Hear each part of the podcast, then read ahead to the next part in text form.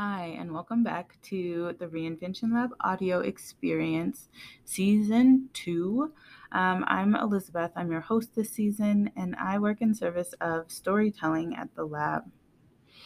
Today, we are talking about grades. Now, don't close your podcast player. Don't run. Don't close the tab. We're talking about how grades can and should look different than what most of us, many of us, experienced or are experiencing as learners. There's a school district in North Dakota that has adopted standards-based grading, which is an alternative to traditional percentage and letter grading. So standards-based grading, A through F, 90%, we don't know her. We are talking about a different approach to assessment that is more deeply grounded in mastery, more deeply grounded in the evidence that learners are producing. And inevitably, something like doing away with an A through F grading scale brings a lot of change and a lot of kind of evidence of upheaval, because it is such a stronghold in our education system. So you'll hear Cory talk through some of the symptoms of that he saw in taking on something like standards-based grading as a part of a team at his school district. I hope you enjoy the conversation. I hope it raises something for you about what can be radically different about the future of learning.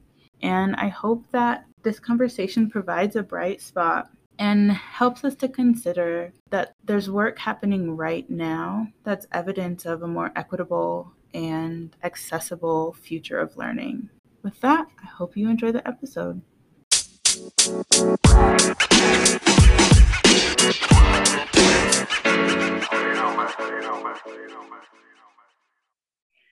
All right, so I'm very excited to welcome Dr. Cory Steiner to this episode of the Reinvention Lab Audio Experience. Welcome, Dr. Steiner. Well, thank you so much for having me, Elizabeth. I'm really excited to be with you today.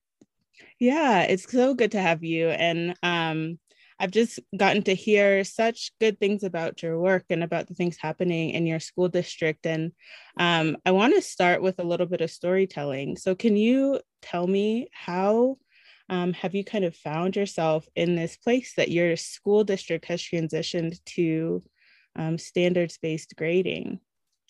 Yeah, absolutely. At Northern Cass, we're pre-K through 12. We're in rural North Dakota, about 700 learners.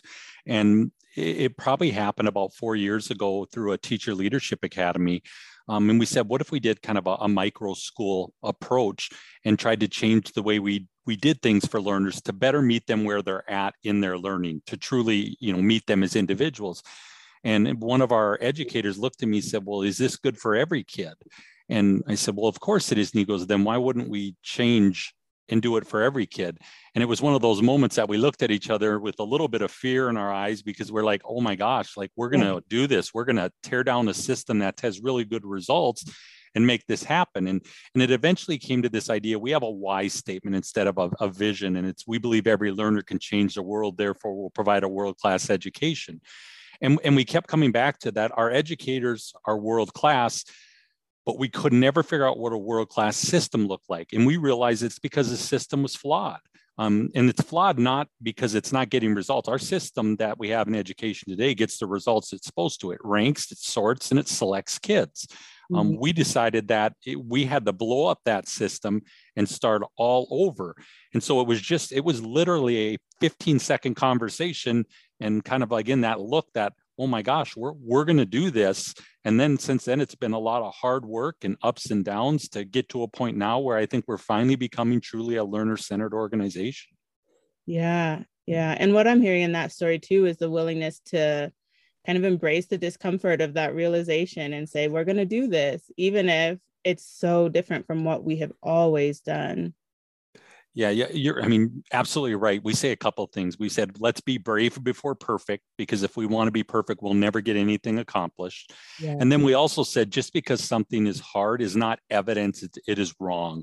So let's be okay being uncomfortable. Let's be okay making mistakes, and let's use the right mindset to move forward. Ooh, that is a word. Let's be brave before we are perfect. And I feel like so much that has come since that decision has taken additional bravery. And so I'm curious, what I hear you saying is that we really needed to rethink the whole system, because the system we were operating under was actually doing what it was supposed to do. But we needed a system that did something different for learners and for instructors. And so I'm curious, what have been some of the reciprocal effects of this move in the system that you've seen on like instructional practice and on student culture? Like, how have you seen those things start to follow suit from a shift to standards-based grading? I think the things that we have seen is we went from this idea of we're going to be the people that have all the knowledge, the teachers are, and we call them educators now. They're going to give the knowledge to learners. Learners will regurgitate that or share that they've learned that knowledge, and we move on. Now our instructional practices are very little direct instruction, which we actually call seminars. And it's a lot of coaching sessions with learners in small groups and conferencing one-on-one. And it's also allowing learners to go at a pace that works for them. It doesn't mean they have to go faster. It doesn't mean they have to go slower, but it means the pace that works for them, which also allows them to dig in deeper to topics that they're really interested in. And we're far from perfect with that, but I'm starting to see those as the main instructional practices, which, I mean, ultimately was the first thing that we really had to start to change was how do we work with learners? And it's really a co-facilitation, a co-led process, where before it was really driven by the adults. In terms of students, which we now call learners, the agency has increased. We do tons of panels, tons of site visits where people come into our building, and our kids run those. From the moment people walk through the door, they do the tours, they answer the questions, they lead the panels. And our learners will tell you that, like, you know, are you think you're ready for college? And they like, that kind of as a joke to them, because they've been given the opportunity to manage deadlines, to organize their work. They begin the opportunity to give feedback on their work and make corrections, because there is no endpoint with the work that they do for us. I've just seen learners rise to a level that, to be honest, I didn't think they were capable of anywhere. And I knew that if we had higher expectations, they could meet it. Now, it's not perfect. Not every learner gets there. Not every learner. We still have bumps because they're kids. Their brains are still developing. So just fixing this system doesn't mean every kid gets it perfectly. But the one thing we have seen is every learner has had some form of success in this system, where we couldn't say that with the old system. So let's talk about this system. I think some folks may be listening and thinking, like, what are we talking about when you talk about this innovation of standards-based grading? Are you doing away with grades? Is it just like instead of letters, you're using numbers? What are we talking about when we talk about this shift in the system? The shift to standards-based grading was something we said, do we want to live in both worlds? Do you want to try it? Do you want to do part of it? You know, part standards-based, part percentage letters. And our people just said, if we're going to do it, let's go. And that was with a lot of bumps in the road. Grading is a very personal thing to educators, and even more personal to parents and learners. So what we have done is we got rid of percentage and letter grades for any courses we don't own. We still have some college courses that we don't own. Our kids are taken from the local universities. So on their transcript, that might be reflected as a percentage grade. Okay. And we went to a 4-3-2-1 system. 3 is proficient, and that simply means they're able to do the standard. We took our standards and we reduced them down to about 12 to 16 per class or per core area. And then what we require is 3 pieces of evidence. And this was a really interesting piece, because when I say that, what people automatically go to is, so like you have 3 quizzes or 3 tests. Mm-hmm. And I say, no, it's just evidence. A test doesn't count anymore than another piece of evidence. So if you want to give a worksheet to a learner and you feel like that worksheet is a good piece of evidence that they can demonstrate proficiency, that's perfectly fine. But that test is not weighted. It doesn't count. So now we've seen our assessments go to more project-based or performance-based. And we've seen our assessments go from maybe, hey, we're going to give a 50-question test to 5 to 8 questions. That is purely based on the standards. We're no longer asking level 2 questions, which is typically some fundamental information vocab. Yeah. Yeah. And then the other part that was really important for us is getting to a score 4 is extended learning. And so we use a taxonomy, which was huge because we didn't have that right away. So we really bombed out on score 4s right away. And I take the blame for that as a leader. We just didn't have a clear plan. And so what we've done is we've allowed them now to say, if it's analyzed, what's the taxonomy level above that? And we also let learners start to identify some of those things. So now we have what I think is a very robust system that parents have gotten behind, colleges have gotten behind, and I know our learners have, because they tell us, well, it's about learning, it's not about the grade. Think about it in terms of a sports analogy, because this is something that was shared with me the other day. If a learner, is a shortstop and he can't field a ground ball, you break it down. So you don't just say, well, you can't do it, that's it, and you're a failure. You break it down into steps. So you start, what's the fundamental things? You teach them about those. What's it mean to what's the vocab when you're coaching them to field a ground ball? When they can field that ground ball, you don't want to stop there and say, okay, that's just good enough. Then you talk about, how do you extend that? How do you even be better? How do you field on the run?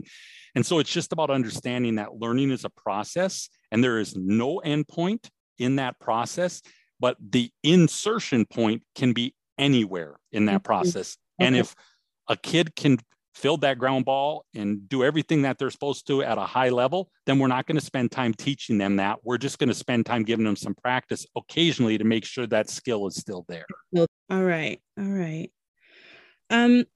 So I want to kind of get into a real concrete place of thinking about being a learner in a school that has adopted standards-based grading. Let's say I'm going into a class and I know it's a day that I have an assessment. What might my day be like as a learner? What might I be thinking about? What might I hear my teacher say or my instructor or educator say?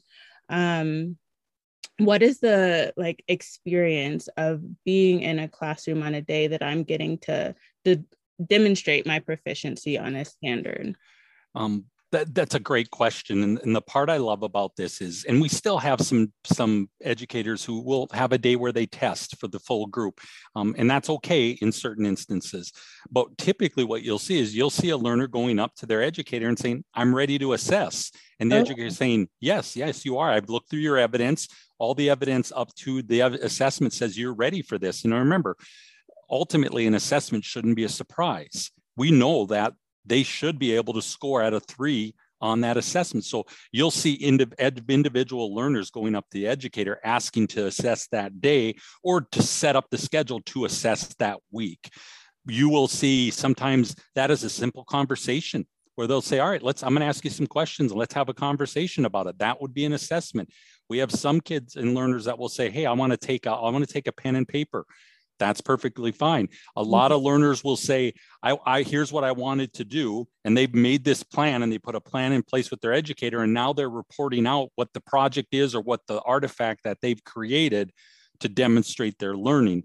The part I love about it is it's very rare to see every kid doing the exact same thing at the exact same time. Like I said, it still happens. But if in a system like this, if every kid's doing everything at the exact same time, that means every kid's at the exact same level. And we know this. We know that is just not true. It's just not feasible that when we have a class of 25 kids that all 25 are ready for an assessment on the same day. So that's really one of my key look-fors when I'm in learning centers is, oh yeah, I'm assessing, but the kid next to me is not. That tells me that we are getting to a point that we're actually personalizing. And now we've fully implemented standards-based grading, because standards-based grading is about the individual learner, not about the class. Yeah, that raises this, I feel important point of learning also for young people, which is what happens with the student who maybe has been ready to assess for weeks, but lacks maybe the confidence or there's a character trait block, not quite there yet, is that something that teachers or instructors are working with learners on also is here's the agency part and here's kind of the boldness to say I'm ready to assess. Yeah, Elizabeth, I love that you asked that because you're talking about advocacy. Mm-hmm. And yes, that is huge, because agency is a broad term, but now we are seeing our learners advocate. And yes, that's what their coaching sessions are for. That's when they're conferencing, when they're meeting with those kids and they're hearing like, okay, I've heard you say this, you know, for a week, you know this, you're ready. They're going to say, and they're going to give them some direction and say, all right, it's time to assess. So, and the learner might say, well, I need a few more days. No, you're ready. Let's assess. Then we'll conference on it and we'll figure out where you're at. But they also teach them like how to advocate, and they'll say, all right, let's advocate. If you need more time, what would that look like? And they coach and they train kids and they teach them how to advocate and what those skills look like, what it sounds like.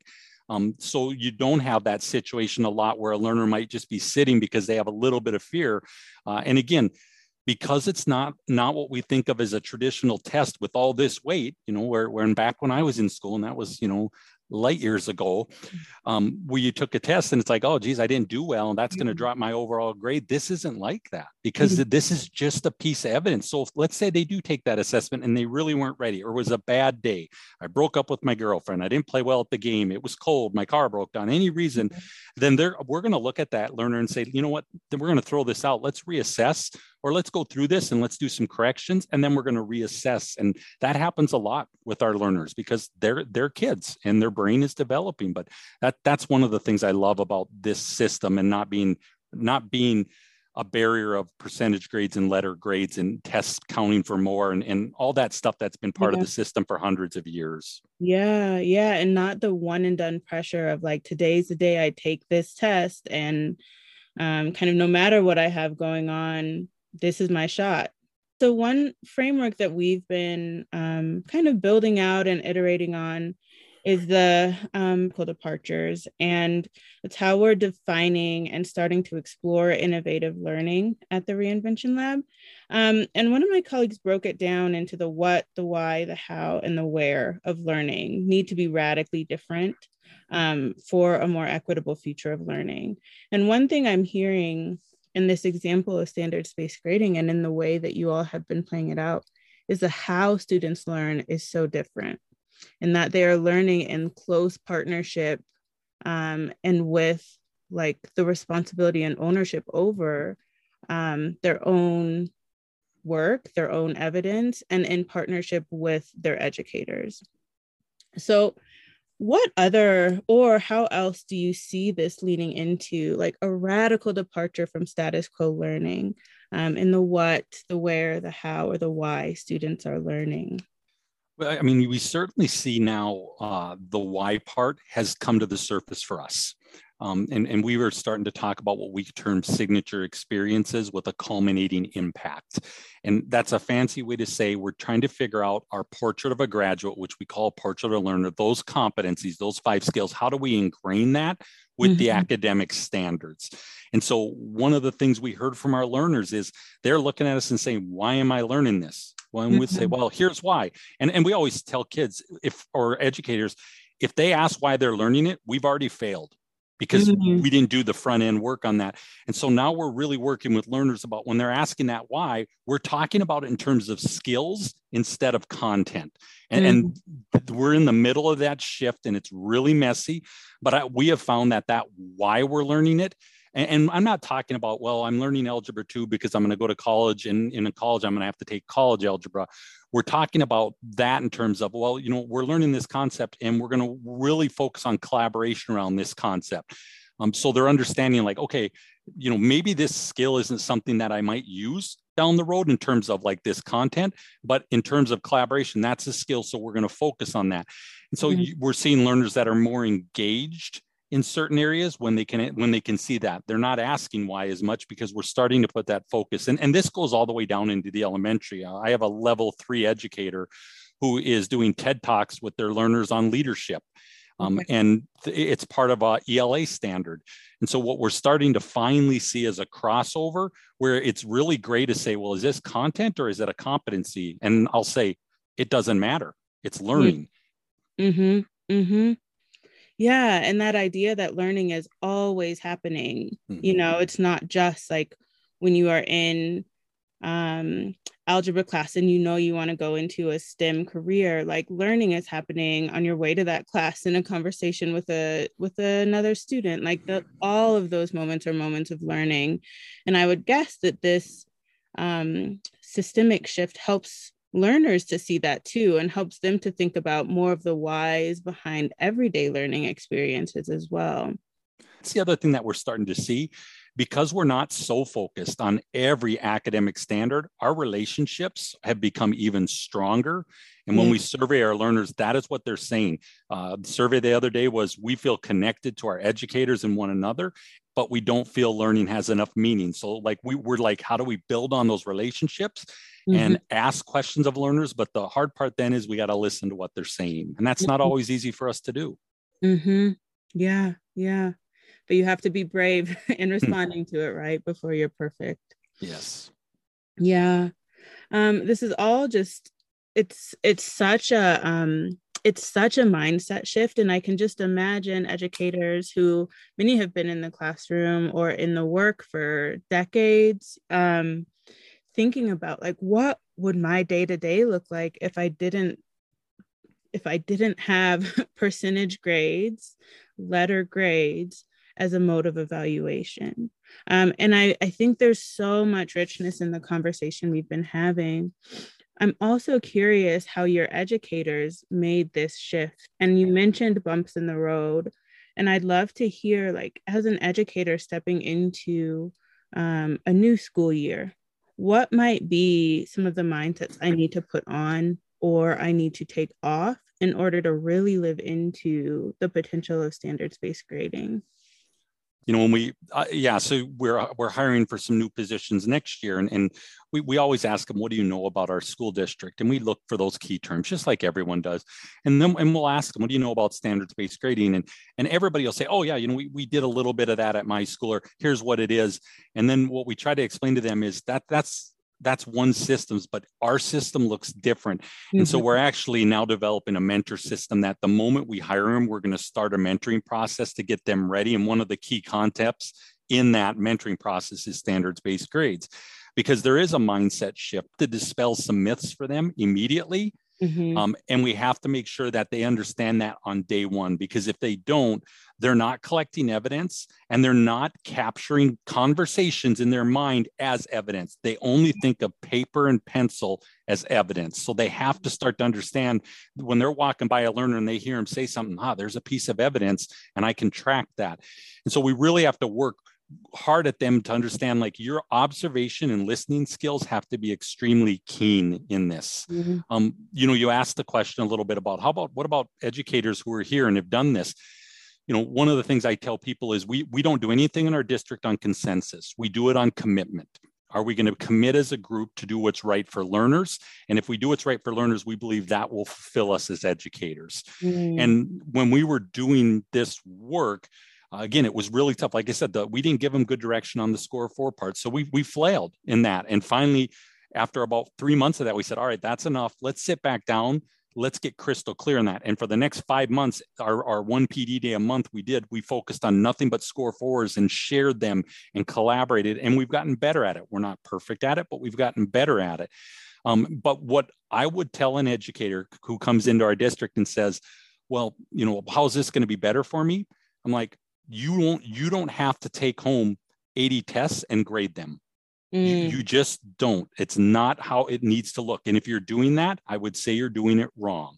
Like you're doing that in the moment. You 5-question assessment. You have one kid come and you sit down with them and you conference. I'm like, the reason you got into education is because you love working with kids. You're going to get to work more closely and intimately with kids in a system like this, because you're not going to be worried about spending your time correcting, putting things in a grade book. It's all about the interaction with the learner. Yeah. And looking for evidence in each of those interactions. So I'd love to hear your thoughts on the potential of this type of systemic shift, especially as you think beyond the context of your school, when you think about how this could scale. And I use that word consciously, like, we're not thinking like every good thing needs to be taken and made very big, you know, but when you think about the potential for standards-based grading in school districts that may look different than yours 3 years from now, 5 years from now, 10 years from now, what do you think is some of the potential impact on the work that education needs to do around equity? Yeah, good. That's such a great question. I mean, that word is in our minds all the time when we're making decisions. And I tell people this, there's one thing that I can guarantee when I can guarantee equity, and that is a truly learner-centered system, the system we're trying to create, because, and I honestly, I don't know if we'll ever get there, because I have found that this is always continuous improvement. You're always trying to get better, which is like the first time I understood that jargon in education when we started doing this. But an equitable education system is one that recognizes every individual learner has certain strengths, certain opportunities to get better, and comes from different circumstances outside our building. And it takes all those things into account, and it allows the system to meet their individual needs. That's an equitable system. And this work will allow that to happen. And, you know, I know people get worried and they say, well, if I do this with 30 kids, I'll have 30 kids at different spots. It's impossible. And you will find that you're still going to have kids that are kind of in that middle group, a group that's ready to go and a group that needs more support. But it's now the difference is how you let them go. It's okay to let them go instead of saying, well, just do more problems. And the kids that are behind in the old system know that they're just where they're supposed to be. Instead of I'm failing, they're right where they need to be. Yeah. And again, I think an equitable system is one that where kids don't see themselves as a failure because the system has failed them. And yeah. So, I mean, that's when we think of scale, this work, although hard, can be scaled. And that answers, to me, the major question on equity and the problems we're having in our country and our system.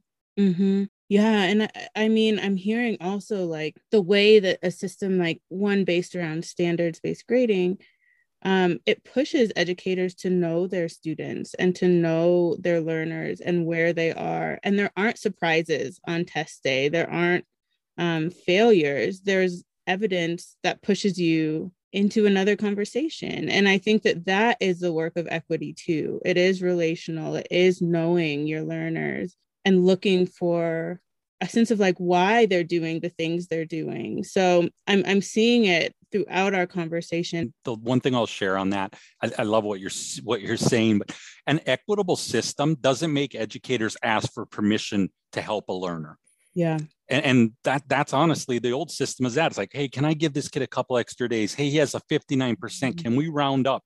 Like those aren't conversations we have because the system is built in a manner that says, do everything in your power for a learner to make sure that they learn and make sure they grow. And ultimately, I said, our test is not our graduation rate or our standardized test scores. Are these people that leave our building good human beings when they're 30 years old and giving back to the community? Then I will always stand at the top and shout that this system is the right system. Yeah, there's a lot of beauty in that. And I think there's a lot of like potential in that. And I also understand like someone being an educator and hearing this and it feeling kind of scary. So I am curious, like how you have seen families and community members respond to this shift. Was there pushback? Was there like an eagerness to adopt something new? Like how has that looked and felt? Yeah, in terms of the standards-based grading side, right away, there was a lot of pushback. One, because it was different, and there was a big fear. We have about 85% of our kids that go to college. We're fortunate in that. It's always kind of been that way. But we didn't have a lot of kids being successful in getting out of college. Or if they got out of college, they weren't usually in the area that they majored in because they weren't passionate about it. And that's where we asked parents, do you want us to be able to give your learner what they need? Every one of them did. And I said, what if I told you right now we can't do that? And so when we've made this shift to standards-based grading and we've gotten better at score fours and better at a conversion to a GPA, parents have been more accepting of that. And we've heard parents shift from worrying about the GPA to my kids learning it, they are getting prepared, and asking really good questions, not, hey, they should have had an A on this paper, to tell me what they've learned and what they could do better and what I as a parent could do to help them. And it's ultimately become more of a partnership. Yeah. And when people don't like something or they're not sure, they're asking. Yeah. And we're trying to clarify. And there's been times when they've said it like, boy, we never thought about that. And we've learned from them. Right away, there was pushback. But the other thing we did is my director of personalized learning and myself, we went out and we did a road show. We went out to our research universities, our fine arts universities, a couple private universities. And we said, what would you do if we did this in our system and we gave you this on a transcript? And they were like, yeah, we'll do it. And we had them write letters of support. We shared that with our community. We got legislation changed to allow standards-based grading as a scholarship tool for our state scholarship. Our Department of Public Instruction is led by Superintendent Kirsten Basel, who's absolutely one of the most innovative people you ever meet. She has pushed and worked with us on legislation changes to make sure these kind of things are supported and that barriers are reduced. So certainly pushback, but as we've gotten all these other entities involved and worked with them, what we see now is people excited about the opportunity. We have 35% of our kids that come from outside our district. We think part of that is because we do approach learning differently. Well, I'd love to know from you, is there anything we didn't get to touch on that you want to make sure folks know is a part of the story of Northern Cass? Yeah, I think the one thing I would share for anybody that says, oh, I want to do this, I want to do standards-based grade. You don't do it. I mean, it's not something you do. It is something that you really have to commit and embrace because it is such a significant change. And ultimately, the most important part to do any of this work is culture. Don't forget about the culture of your people, because there will be such significant ups and downs. We almost saw kind of a grief process with people because they were giving up something they had done exceptionally well. Because our culture was so strong, we took the jump. Our culture took a hit, and we have had to have times where we've kind of just put things on hold and build our culture back up. So like none of this work gets done without a strong culture and taking care of the educators and recognizing their greatness as well, because ultimately they are the ones that will have to do the work. It's not me, but they're the ones that have to do the work and have to understand too that they'll give up some power to learners. And our people have been willing and able to do that, but the culture is ultimately the foundation of any innovative work. And for folks who are thinking about like this kind of a shift or other systemic shifts, I'm hearing over and over in the way that you talk about this shift in your context that I think is important for any context is that this is something you all underwent as a collective. This was not something that one person got a wild hair and said like, we're going to do this and, you know, kind of like follow me or don't. But, you know, so I think there's so much power and like so much of whether or not education will look radically different in the future is grounded in like, can we kind of mobilize around things as a collective? And can we see the importance of needing to have the folks in our community, our educators, our students and families, like giving each other time to get to the same page and mobilize around an issue? The thing that's nice is not every educator in our district's at the same spot, because they shouldn't be, just like learners are not at the same spot. But because we went through the work together, we realize we can fail together and it's okay. But you'll have a whole group of people that have had success and they can collaborate with you in that moment. When we succeed together. I can see so many ways that the work that you all are doing in Northern Cass gives folks a concrete sense of a radically different future. So thank you, Dr. Steiner. Yeah, thank you so much for having me. Again, we have such gifted educators in this country, not just here, but in this country. They can do it. They can do it if they're supported and given an opportunity. Yes, absolutely. Where can folks learn more about the work that you all are doing and some of the lessons learned? Yeah. If they go to our website at northerncassschool.org, we've got a personalized learning site on there, which will share some of the videos and some of the work we've done. And then there's also contact information. I tell everyone, just reach out and email me. I'm not the expert in any of this. We were brave, but I will get them in contact with educators doing it. And I will guarantee they will reach back out and give you as much time as you need, because that's the other thing we've all committed to doing is we'll share this with anyone, because we believe it's part of our moral imperative as a district to share with others and help them in their journey to innovation. Thank you again so much for this conversation, Dr. Steiner, and best of luck. I appreciate it greatly. You have a wonderful day.